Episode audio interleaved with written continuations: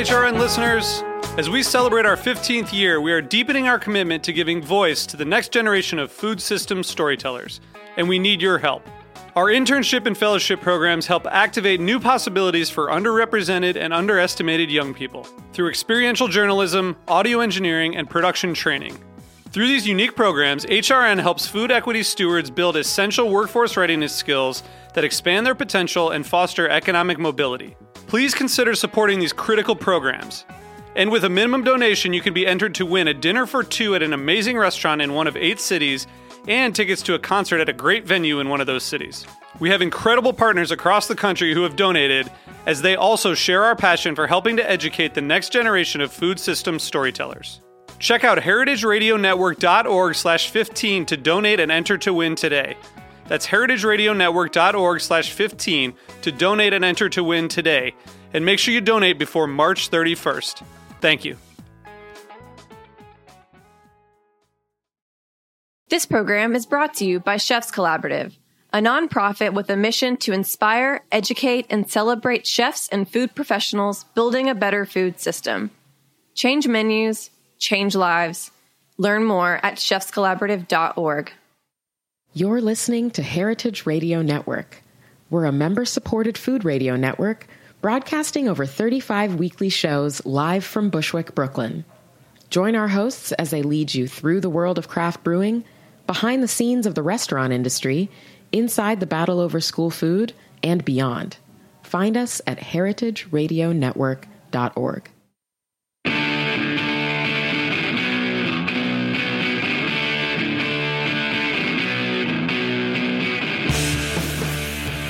That was perfect, Vitor. Hello. It's Monday. It's 1202. This is what doesn't kill you food industry insights. I'm your host, Katie Keiffer, and we are the Heritage Radio Network, a listener supported network broadcasting over 35 food shows. If you weren't paying attention to the drop before this, and by the way, I just want to give a shout out to my friends at Chefs Collaborative. Thanks so much for sponsoring my show, um, and many others, of course. Uh, I am a card carrying member. And in fact, my guest today was also uh, a member of Chefs Collaborative. In fact, he may have been a board member at one point. We will ask when he gets on the line. But for starters, we're going to go through the joys and sorrows of this week. I'm going to keep it short because I have so much to say because guess who's on today?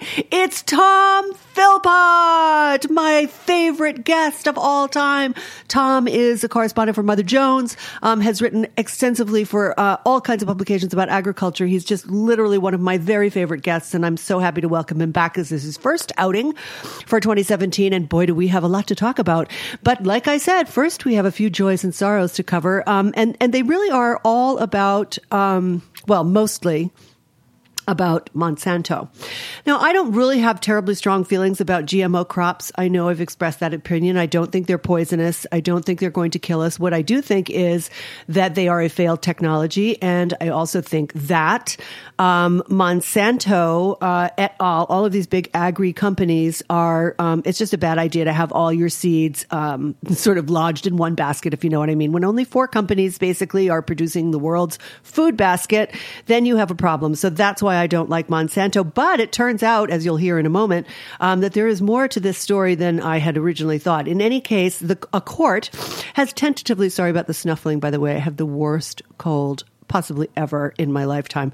Um, so I will probably take a few sneezing and coughing breaks. I've done my best to take plenty of medication so that doesn't happen. But just in case, please forgive me for the grossness. Anyway, a court in California has tentatively ruled that California can require Monsanto to put a cancer warning on their Roundup products. But of course, it is a tentative ruling. And of course, Monsanto has sued California in retaliation. But it is a beginning.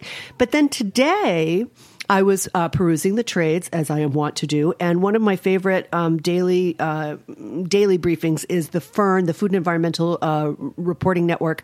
They put out something called Ag Insider, which is an aggregation of um, information about uh, food, agriculture, etc., put together by the um, excellent Chuck Abbott.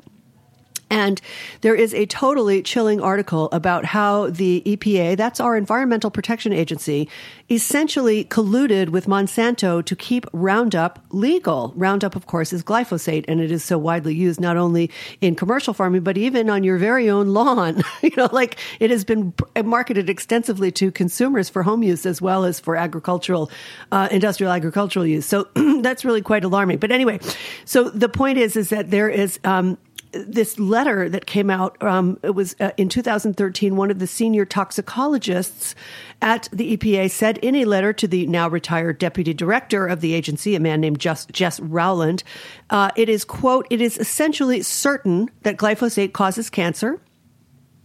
Which is a direct contradiction of the EPA's 1991 ruling that it was completely safe. And moreover, and okay, so the quote was just that it causes cancer, but wait until you hear what she says after that. Moreover, the letter goes on to say the following, and again, this is a direct quote For once in your life, listen to me and don't play your political conniving games with the science to favor the registrants. Referring to Monsanto. She wrote, For once, do the right thing and don't make decisions based on how it affects your bonus. Okay, so this is coming out now as a consequence of a class action lawsuit being brought against the EPA in which the plaintiffs allege that using Roundup uh, causes non-Hodgkin's lymphoma and various other cancers, all of which has been these rumors have been swirling. Um, the World Health Organization actually upheld that last year. Monsanto has been fighting tooth and nail to um, to squash that, uh, and you know claiming that people are cherry picking studies and so forth. But I think at this point the jury is no longer out on whether or not uh, glyphosate is a safe chemical to use, um, and we do use it so widely. And by the way, many other countries have already banned Roundup or glyphosate. Um, they don't need to wait to see if it is as toxic as has been claimed. Those countries are actually on the side of their citizens rather than their corporate overlords. Uh, un- unlike the United States. And strangely enough, some of these companies are, countries are quite surprising. Uh, they include Colombia, El Salvador, Sri Lanka, Bermuda, and the Netherlands uh, have all banned the sale of Roundup and other herbicides that contain glyphosate. Meanwhile, Argentina, Brazil, and Germany are considering bans, and France banned their use completely in home gardens. In other words, consumers cannot use, purchase, or use glyphosate in their home gardens on their own personal vegetables that they consume, although clearly it's probably being used on other larger crops. But still, I mean, is that not so telling? I mean, it just blows my mind. I, the woman's, her name is Marion Crawford, by the way, in case you want to find her send her a letter of congratulations. Um, I think she may too have left the EPA at this point, but um, it was just uh, that just blew my mind. That letter, I couldn't believe, and it just shows that maybe Scott Pruitt is on the right track because if the EPA is colluding with companies like Monsanto, I'm not sure they're really doing their job and maybe we shouldn't be paying for them. So, and then finally, in the category of if I can't see it, it doesn't actually exist, the administration, that is the Trump administration, is proposing to cut at least 17% from the operating budget of NOAA. NOAA is our National Oceanic and Atmospheric Administration, and it is the principal scientific tool uh, that we use that charts climate change, weather patterns, and so on. And those cuts would mostly affect research, education, and grants. Now, how's that for a piece of good news? What you don't know can't hurt you, can it? um, and lastly, wish I, I, I, didn't write this down, but I did want to say that we uh, do have an outbreak break of a highly pathogenic avian flu going on in the state of Tennessee. Um, this could have major implications. It depends on how successful they are in containing it. A huge flock of chickens has already been killed. Tom might might, might actually know about more about this, and I'll ask him. Um, but anyway, uh, that is um, that is the uh, joys and sorrows. And I, I want to wind that up by saying, um, could our situation in the United States be any more desperate at this point? I mean, we are witnessing a pompadoured Yahoo and his grotesque corporate cronies take apart this nation. In fact, I'm because I'm sick, I'm a little weepy all the time, and I was literally brought to tears thinking about this on the subway right now too. Anyway, in another three years, we won't even have to worry about whether or not voting rights are available to the rest of the population because we will have our own dictatorship problem solved. And with that, we will go to a commercial break and we'll be right back with the wonderful Tom Philpott. We're going to talk all about the Secretary of Agriculture and what is going on in the new administration vis a vis our food supply. So stay tuned.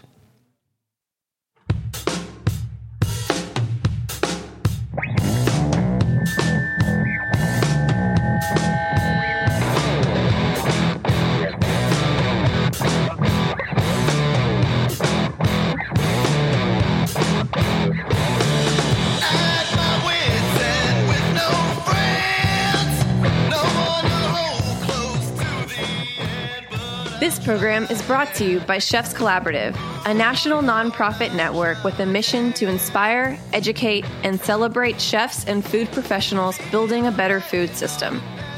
Chefs Collaborative members work to make sustainable practices second nature for every chef in the United States. Chefs Collaborative was founded in 1993 by visionary chefs including Rick Bayless and Alice Waters who acknowledge the influential role of food professionals on our food choices, our collective personal health, the vitality of cultures, and the integrity of the global environment. Chefs Collaborative believes that the greater culinary community can be a catalyst for positive change by expanding the market for good food and helping to preserve local farming and fishing communities. Change menus, change lives. Learn more about Chefs Collaborative at chefscollaborative.org.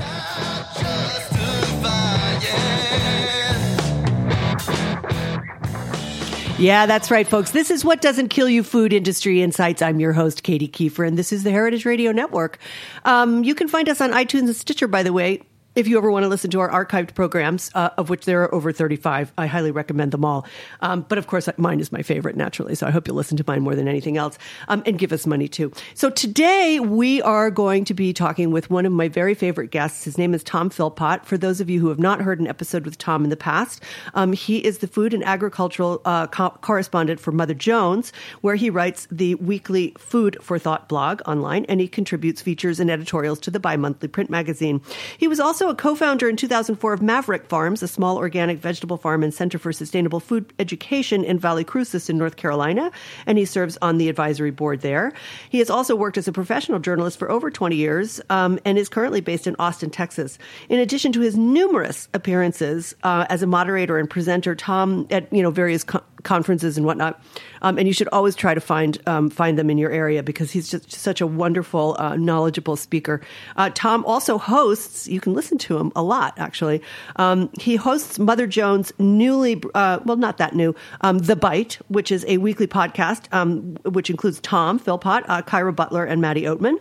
And then also he does a podcast, a biweekly podcast called The Secret Ingredient with the eminent Raj Patel and Rebecca McInroy. um, and that comes through Austin's public National Public Radio to- radio station KUT, but it is also available on iTunes, and I highly, highly recommend it. So, Tom, welcome back to the show. Thanks so much for coming on today, especially with a little bit short notice. Thanks for having me, Katie. Always a pleasure to be here. Oh, it's always a pleasure to have you, my friend. It really is. And it's been such a long time since we've been able to talk. I mean, we have so much to cover here. So we're going to, we're going to get right off to the races here. So let's start. Um, let's just start with labor and immigration because um, that was something that the you know Trump administration really just went out of the gate with a bang, not a whimper. Um, and it was reported in the New York Times that um, that you know the big ag concerns in California who ponied up big for uh, Trump's campaign, gave him a lot of money and supported his campaign, but they somehow failed to notice that he planned to deport their workforce. So I wondered, I wondered if you'd like to deconstruct what exactly is is or could happen if the new and improved immigration uh, executive order sends ag workers back to Mexico and Central America. What do you anticipate will be the fallout from that? Oh. Well, I laugh because it's not funny at all. Um, but it's a sort of laugh, laugh or cry kind of situation. Oh yeah, totally. Um, so yeah, I mean, I I did a lot of reporting on Trump in the campaign and exactly mm-hmm. what message he was sending to the ag community. Um, and he sent a very effective one. Um, you know, the basic idea. Well, you know, he got a lot of you know state ag secretaries and conservative governors from red states to be on his ag advisory committee. Yeah. And, you know, that sort of, I think, helped convince, you know, the rank and file that, you know, he was going to make America great again for, uh, for farming. And, you know, it was counterintuitive because one of his messages was, we're going to, you know, kick the immigrants in the teeth. Uh, the very workforce, the very labor force that the industry relies on. Um, and you know the other, but, but the way they sort of soft pedaled it was, I think, pretty interesting. What they said was, look, your biggest problem as farmers is regulation. You are right. overregulated at every step of the way. Uh, the EPA is, you know, coming to your farm to shut it down, and we're going to get the EPA after back. And that and then in terms of immigration and trade, which which we can also get into, which is also mm. really important to the big ag community. Um, you know, the idea was, oh well, we'll talk to him about those things. Well, you know, he will convince him that you know he he wants to only out criminal immigrants, and he'll leave our immigrants alone. Yeah, the ones we um, exploit. And, and, so it was a sort of like under the table kind of message, mm. like, "Oh, don't worry about that. He uh, he understands you. He's not like these other politicians." Mm. Um, so when he, you hear him thundering against immigrants, don't worry about your own workforces, uh, and instead listen to this message about how he is going to, you know, basically end the regulatory state, and that's really benefit your farm. And I think that message you know, basically took hold. And I think we can get into why it is that such a message uh, resonated maybe more in, in farm country than Hillary Clinton's message. But but that's basically what he did. You know, he never he he he based like you said, he came into office promising to crack down on immigration, and he has made good on that promise so far. So that shouldn't be a surprise to anyone. Um, but as you know, in places where you know farmers rely heavily on immigration, people are freaking out, yeah. and they're saying, you know, what's he doing? They're very surprised that he's making good on his promise. Well, I think that they. He, I, I, my guess is is that most of these people thought when he talked about immigrants, he was talking about Muslims he wasn't talking about their happy, you know, their happy fruit pickers, you know. Well, I yes don't no, you think? Because you know, let's not forget how he started off his campaign. He started off his campaign uh, it, with a really kind of. Um, you know, bare knuckled xenophobic speech about Mexican immigrants. Mm. You know, they send us mm-hmm. their rapists, they send us their killers. That's true. I forgot. And then that. he said, "Oh, you know, some of them might be good people." Mm. Uh, and so there, there has been, there was from the start of his campaign, um, it wasn't really just Muslims he was talking about. You know, he created this bogeyman of, you know, as he calls them, bad hombres skulking yeah. about. Unbelievable. Uh, so, so, so Mexican immigrants were in, uh, in the crosshairs from the beginning. You're, you're and, absolutely right about that. Yeah, yeah. So really, there's you know no one no one should be surprised, but I think people thought, oh well, his his rhetoric is just overheated in that topic, and he'll he'll chill out. Of course, in outside of farm country, there is a significant part of his support that is cheering this on. That you know think, oh well, he's right about the bad hombres, and so we need to kick the immigrants in the teeth. Um, and I, I think he is a bit beholden to that that crowd, uh, without which he wouldn't be in office. Well, for sure. But let's talk about what would actually happen. I mean, what will happen if he manages to decimate the agricultural workforce that is largely comprised of uh, Central American and Mexican immigrants. Like, what does that mean to us in terms of consumers? I mean, are we looking at crops failing, uh, you know, lying in the field unpicked? Are we looking at, uh, you know, restaurant uh, strug- restaurants struggling to find workers? I mean, uh, to me, it's like uh, from all the way from farm to fork, this is just a gigantic disaster in the making. So, what what is what do you yeah. think is the economic impact I, of this? I think you know we're we're about to find out. Uh, but one thing that we should remember is that sort of talk of cracking down on immigration and talk of cracking down on undocumented workers coming from Mexico has been going on for a while. Mm. Um, and there were major crackdowns in the 2000s.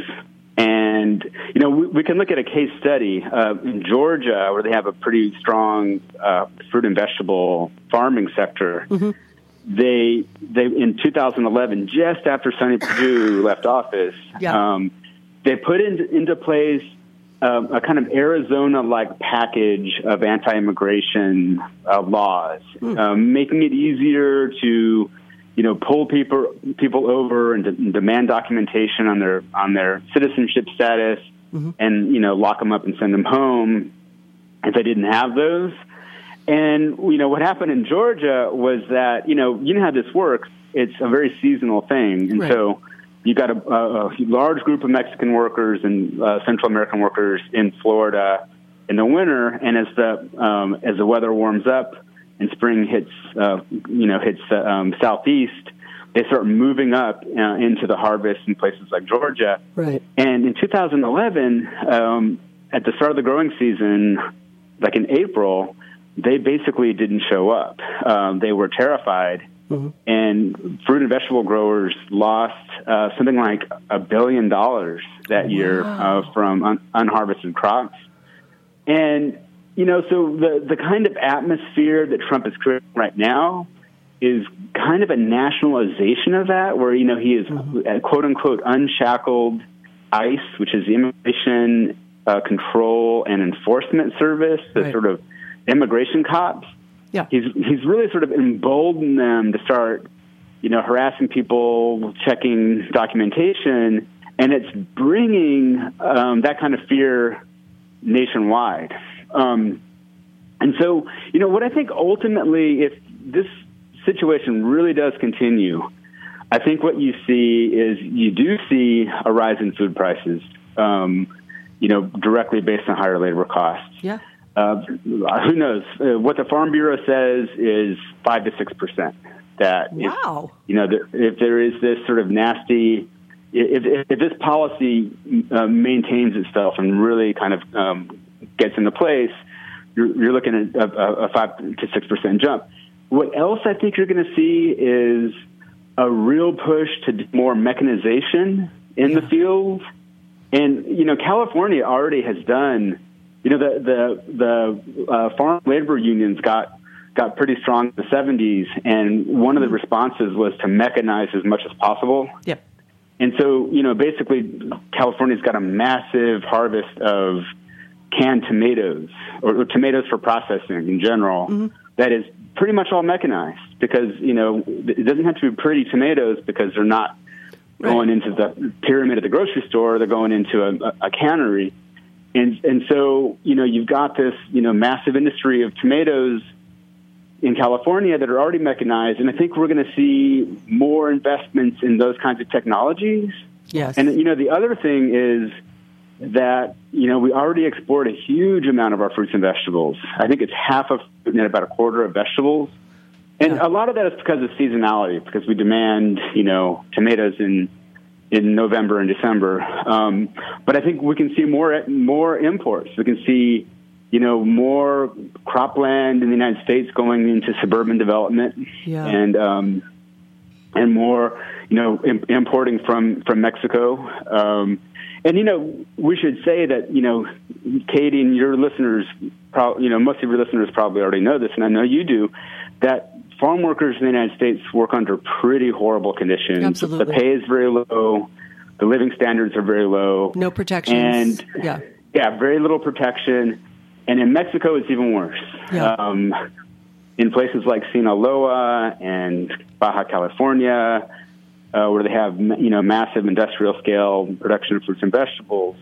Uh, we, it's very similar to here. They're, they're, basically migrants from places like Oaxaca. They don't mm-hmm. speak often don't speak Spanish, so they're, so they're not uh, speaking the um, the sort of lingua franca, uh, and they're completely ex- exploited. And so I think we're going to see you know even more production shift down there. Mm-hmm. Um, if if this holds. Mm-hmm. Now the other possibility is that um, you know, these industries prevail on Trump to chill out on this. Um, and, and, and, we'll see, but there's been no sign of that yet. Right, right. Well, you know, we're not fully into, I mean, because I think, you know, as, as you pointed out, this is a seasonal business.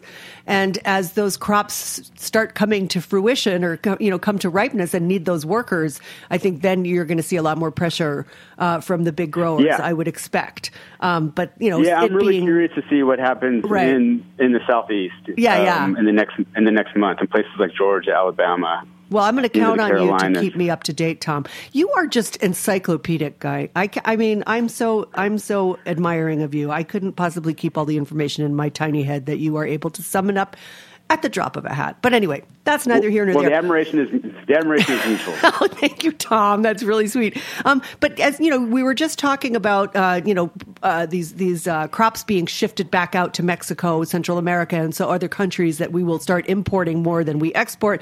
Um, and so let's talk for a second about the trade wars that Trump is trying to spin up. So we, right.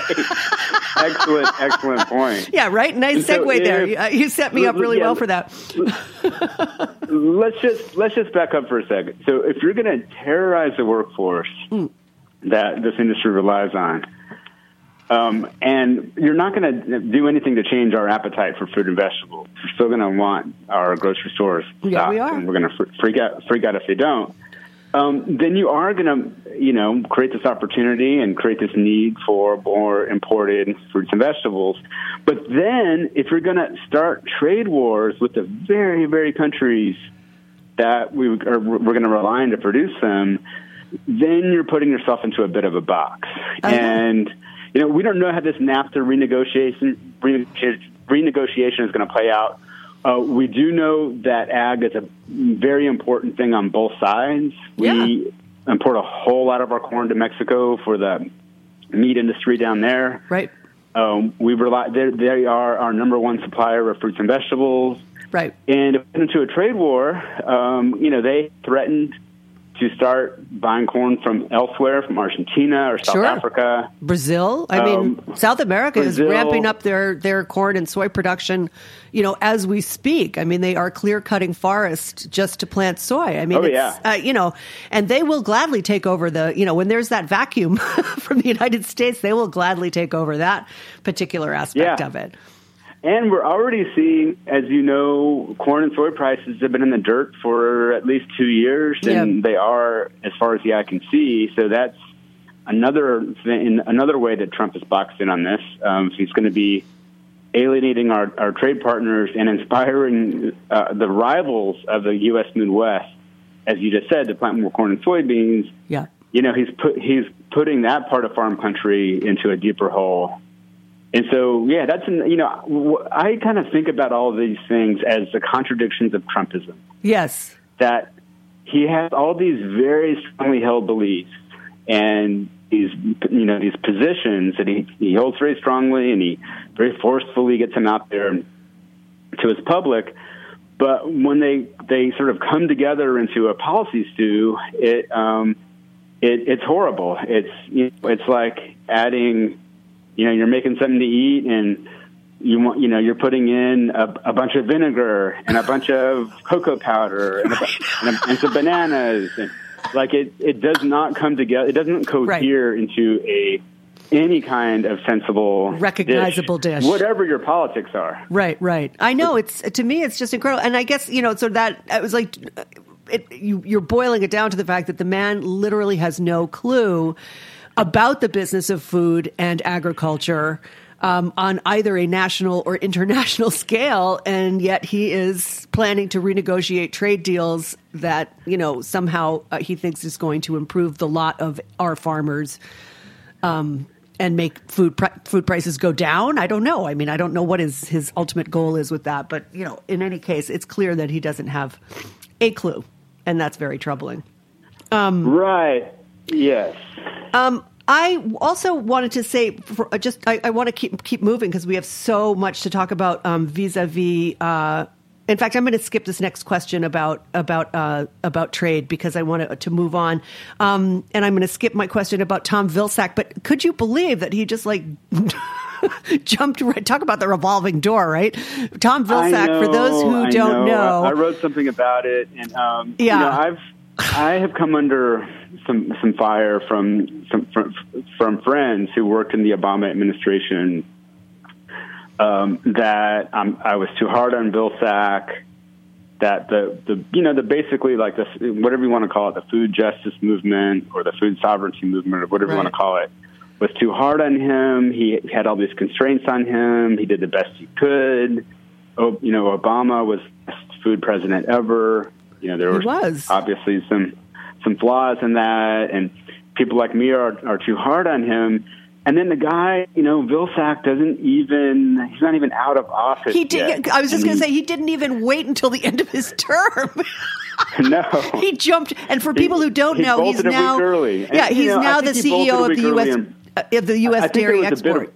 yeah, Well, I think there was a bit of protest in that. I think he was he he was mad that Trump could be, yeah. um, was you know so so neglecting the USDA, um, so not paying attention to the transition of the USDA right, right. that he was like I'm out of here, and I, I respect that. Yeah, me too. But you know, this we don't need to get it too far into it, but this Dairy Export Council, I mean, this is just industrial, huge dairy. yeah, And you know what it wants is no trade barriers, and it wants to be able to dump its, you know, uh, milk protein concentrate or what you know these yeah, various milk powder essentially. Right. components. Yeah, it wants to be able to, to dump them far and wide, and um, And beat the and crap it- out it of just dairy isn't a farmers. dignified role for for someone like Bill Satt. Yeah, I, I was horribly disappointed. I really hoped that he would, you know, tra- you know, start leading some kind of group that would actually, you know, do what he said he wanted to do during his tenure as agricultural secretary, which was to raise up the sort of small and medium sized farmers. You know, the whole "know your farmer, know your food" thing, and you know all the stuff that he and Merrigan worked on together in the first term, uh, first Obama term. You know, I thought, well, it would be awesome, you know, if this guy who you know, really showed leadership here. Um, but no, unfortunately, he took the took the easy way. Took the took the. Ugh, I don't know. It, it just like I'm a little weepy because I'm uh, quite sick right now, and so this is the kind of Yeah. thing that actually makes me makes tears come to my eyes. It's so disappointing. But anyway, let us move on.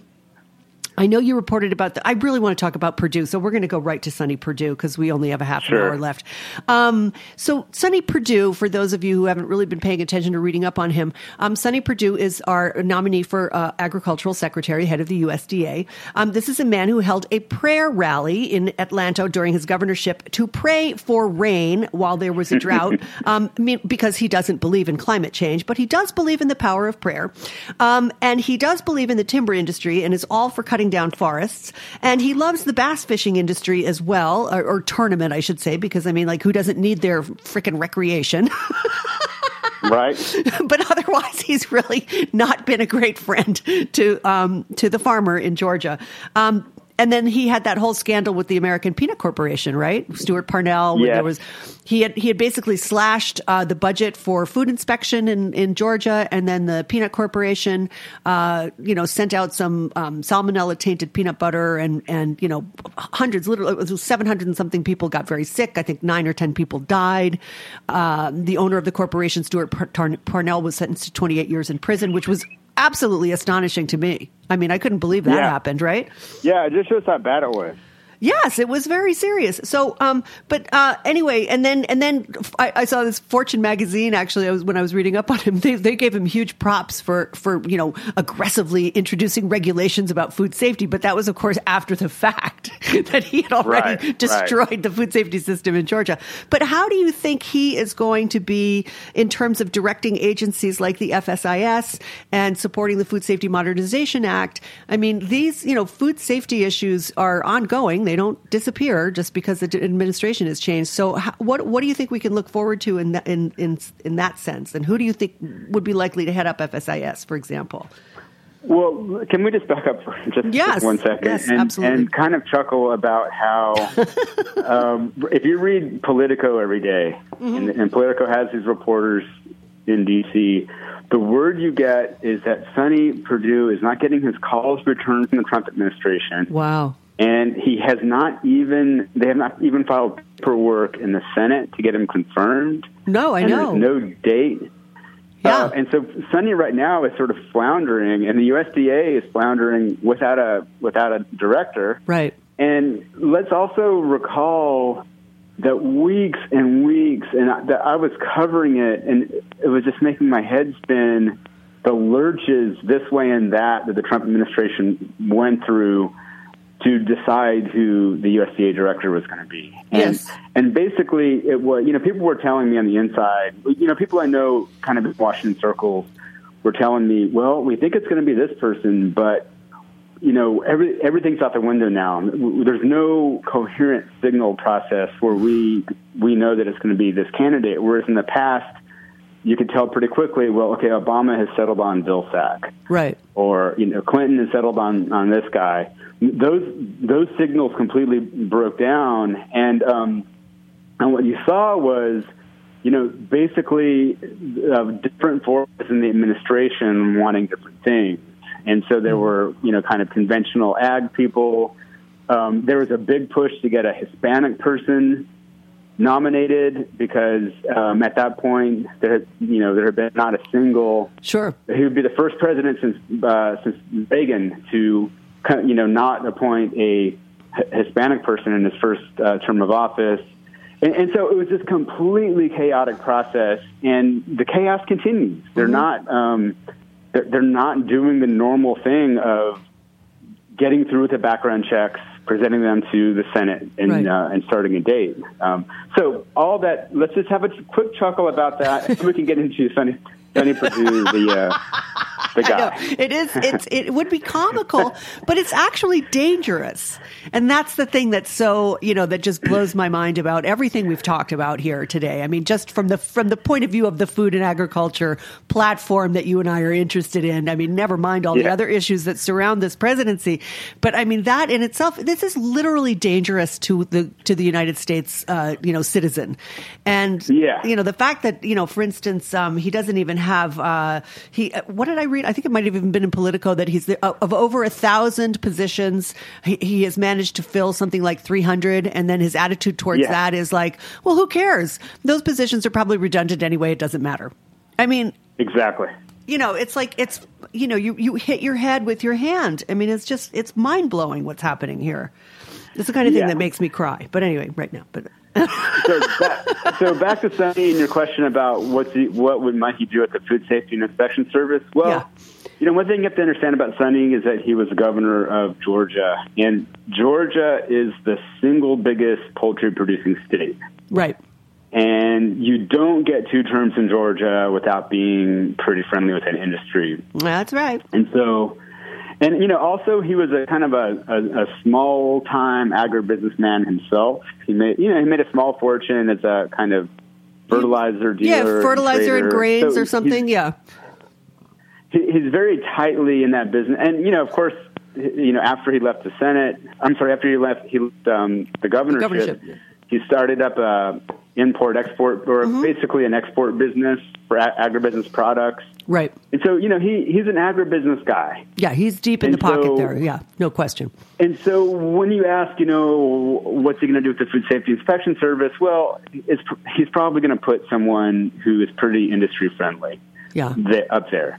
Um, of course, we you know we, we don't even have speculation on that yet because he's not been confirmed. But we, we, we're probably in a normal situation, probably be talking about this guy or that guy that had been floated, and we're not anywhere close to that. Right, right.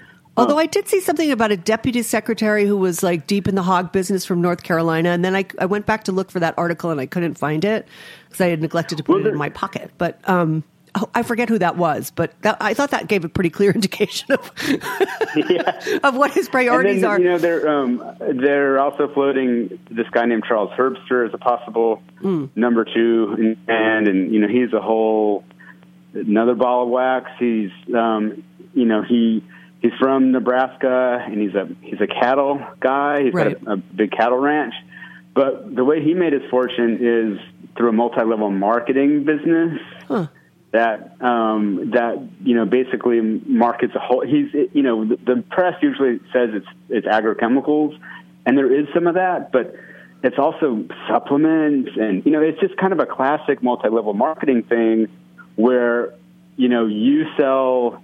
Where if I'm a rep of a company, then I get my five best friends to be reps too, and I make money every time they sell something. Uh-huh. And It's like those Amway. things are, let's just say, very dubious. yeah, very And, dubious. uh, it- it's it's not certain that he's gonna he's gonna put Herbster in, but you know Herbster was his main ag advisor during the campaign, Mm. and he. Um, you know, he, he he he's been he was floated for USDA director. He was on that short list a couple times, yeah, um, and so yeah, yeah. that's that's a disaster.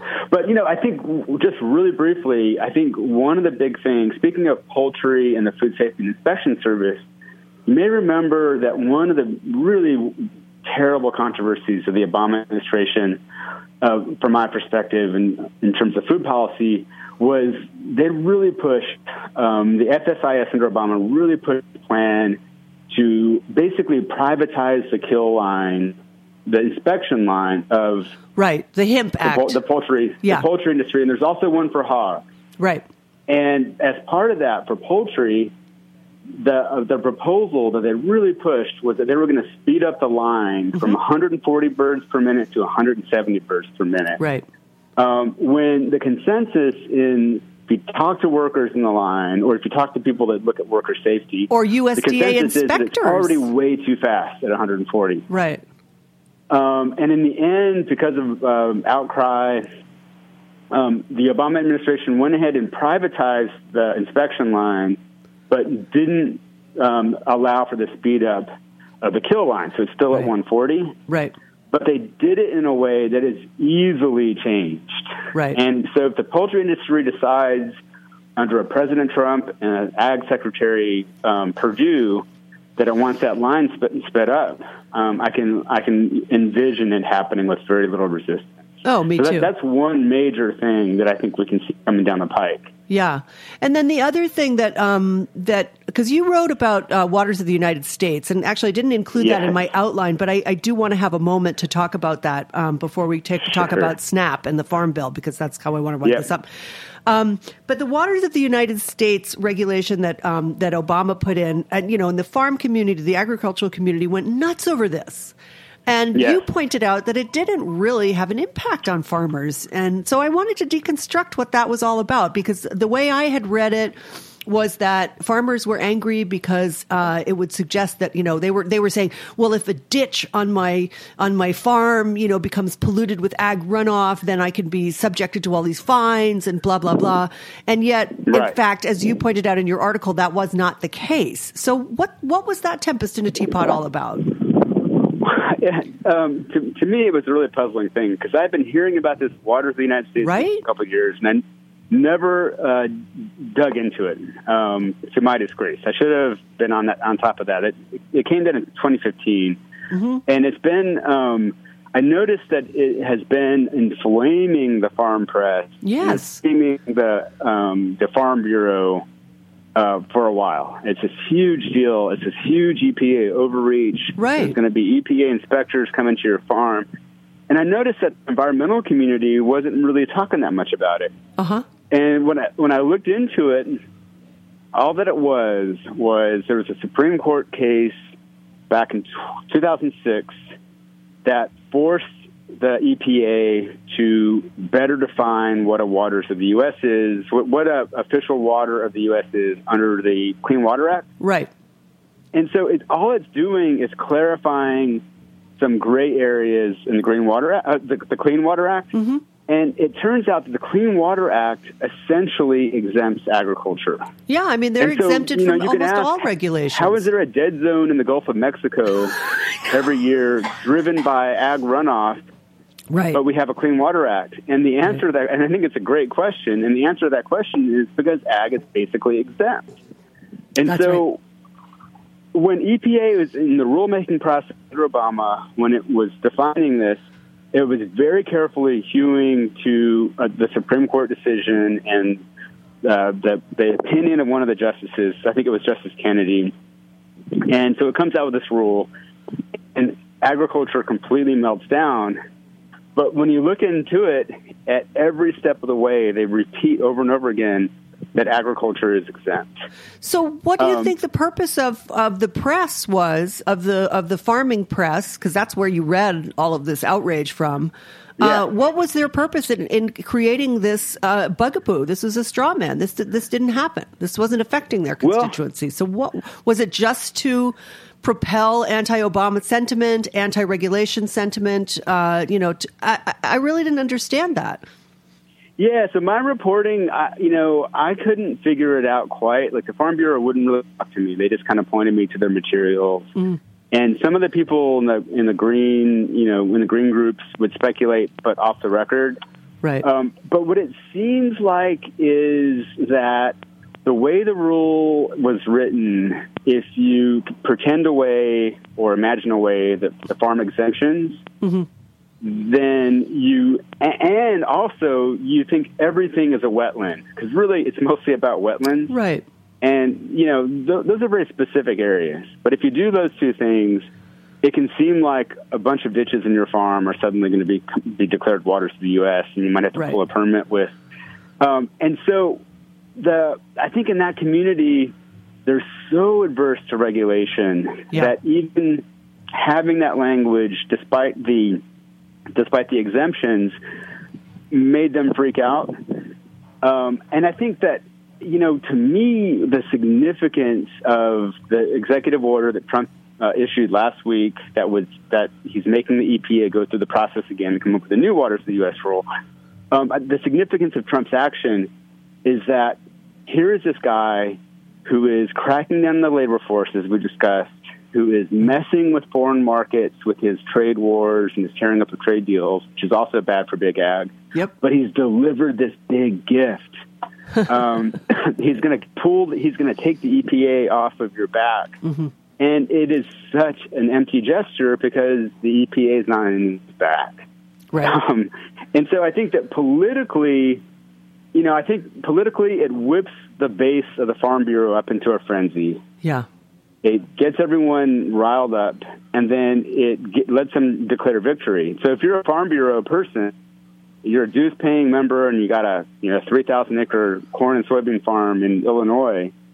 The Farm Bureau has just delivered you this massive victory Right. uh, and the farm the farm bureau can hold it as a trophy. But um, the whole thing to me is just low comedy. It's just you know completely manipulate. and some people might even believe it. Um, but and I think a lot of rank and file farmers do believe it. They are very worried and scared, but it's com- complete manipulation by the farm bureau and the farm press is what is Right. what I think.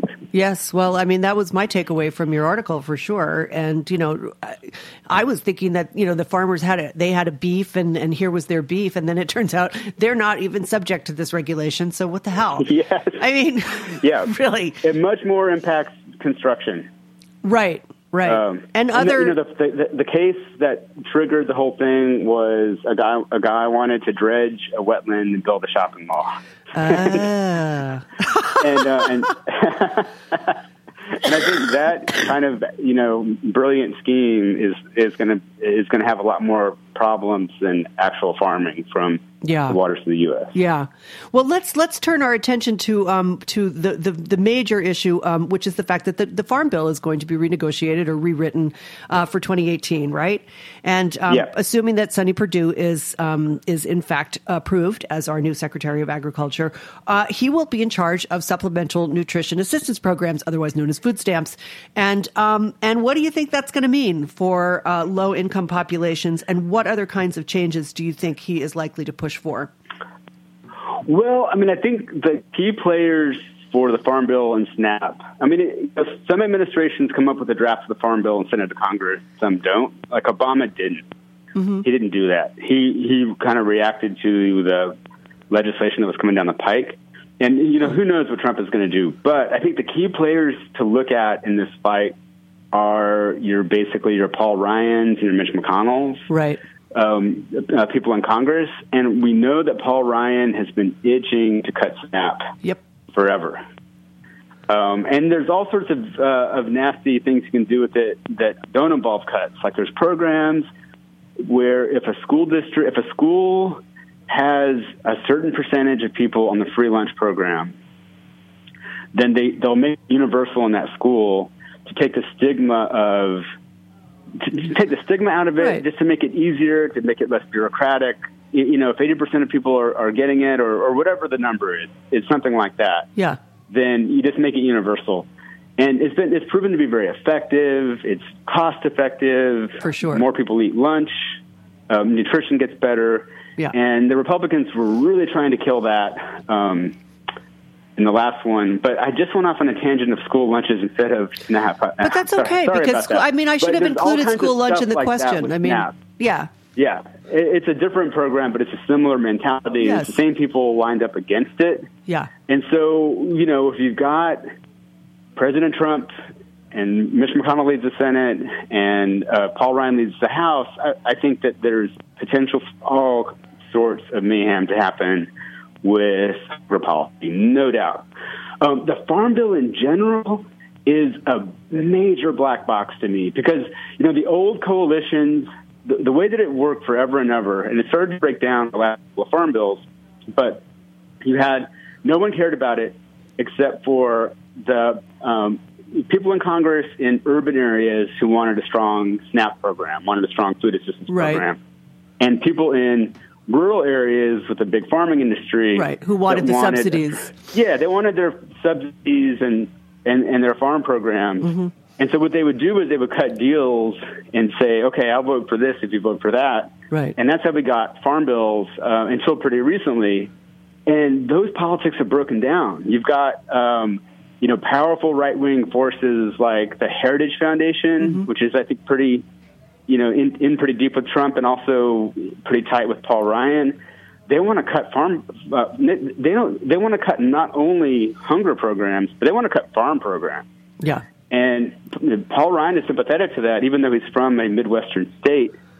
Right. And so, you know, it's getting really hard for me to see how we get a farm bill at all. I'm sure we will uh, somehow, but the old coalitions that used to um, bring them forth are breaking down. Wow. Uh, and you know, meanwhile, we've got really low corn and soybean prices. Low Um, dairy so, prices. Yeah, it, I mean, anything goes. Yeah. I- I'm really not sure what's going to happen. Woo, well, plenty of plenty of fodder for future conversations, Tom. Um, I want to I wanted to ask you one thing. I wanted to draw your attention to one thing. Did, I don't know if you listened to my Joys and Sorrows segment about the EPA about the letter. Did you see Chuck Abbott's I did, yes, yes. and that About- letter uh, from I what's her name, Marion yeah. Crawford? I, I mean, you know, please, please, for once in your life, stand up for what's right. Yeah. that blew my freaking mind. So I don't know. Yeah, I mean, I'm starting to me wonder maybe. Scott Pruitt Um, should dismantle the EPA if it's literally just a shill for you know, or or just a cover for. I don't know. I mean, I don't mean that for real, but you know Well- what I'm saying? It's like, oh, gross. Yeah. Like really gross, people. Ugh. Yeah, and you know what? Um, that story is uh, so interesting, and it's got so many twists Yeah. that I I, I I I may dive into a little bit. But one thing that's Oh, I hope so. interesting about the toxicologist who wrote that e- uh, who wrote that email Yeah. was, do you know that she was dying of cancer when she wrote it? No, I did not. Yeah, oh she word. was literally at the end, you know, at the end of of a cancer bout. Oh no. Yeah, and so she she is deceased. Yeah. And so she had Um, nothing to lose by writing that letter, which is why it was so blunt, undoubtedly. Yeah. Right? Oh yeah. So Yeah. I don't think she was given a damn. Yeah. Uh, about niceties. Yeah. Um, but I would like to report it out a little bit more oh, I hope you will. and and just get some context for it. But um, but yeah, it's uh, you know it's a super intense situation.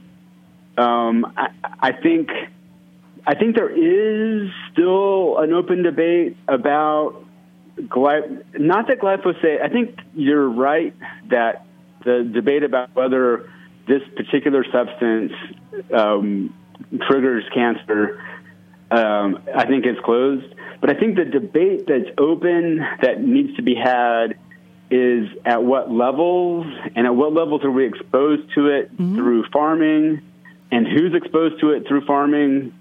Um, these are questions that, that, that have to be answered. right.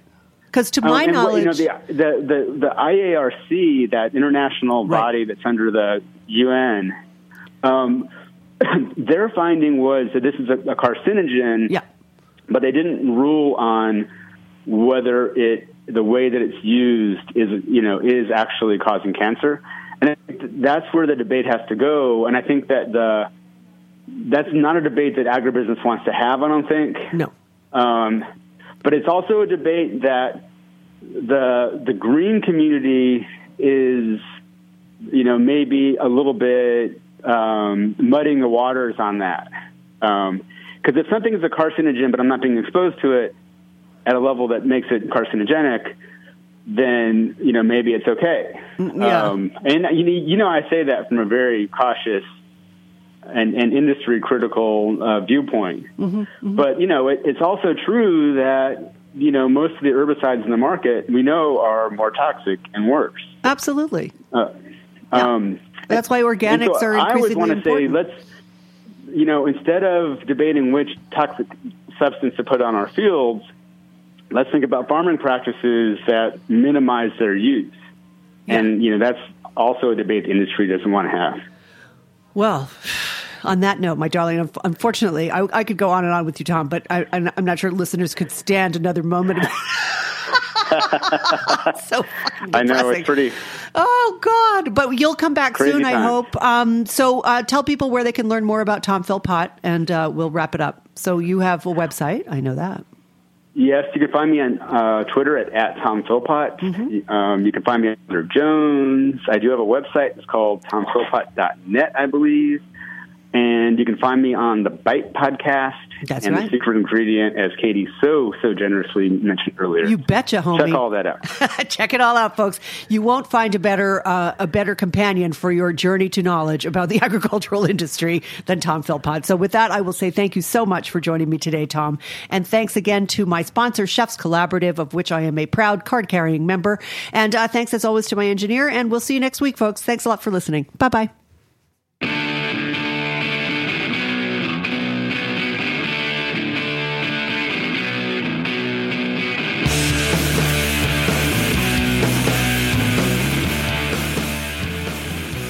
For listening to Heritage Radio Network, food radio supported by you. For our freshest content and to hear about exclusive events, subscribe to our newsletter.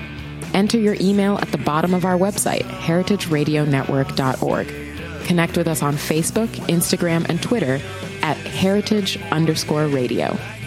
Heritage Radio Network is a nonprofit organization driving conversations to make the world a better, fairer, more delicious place. And we couldn't do it without support from listeners like you. Want to be a part of the food world's most innovative community? Rate the shows you like, tell your friends, and please join our community by becoming a member. Just click on the beating heart at the top right of our homepage. Thanks for listening.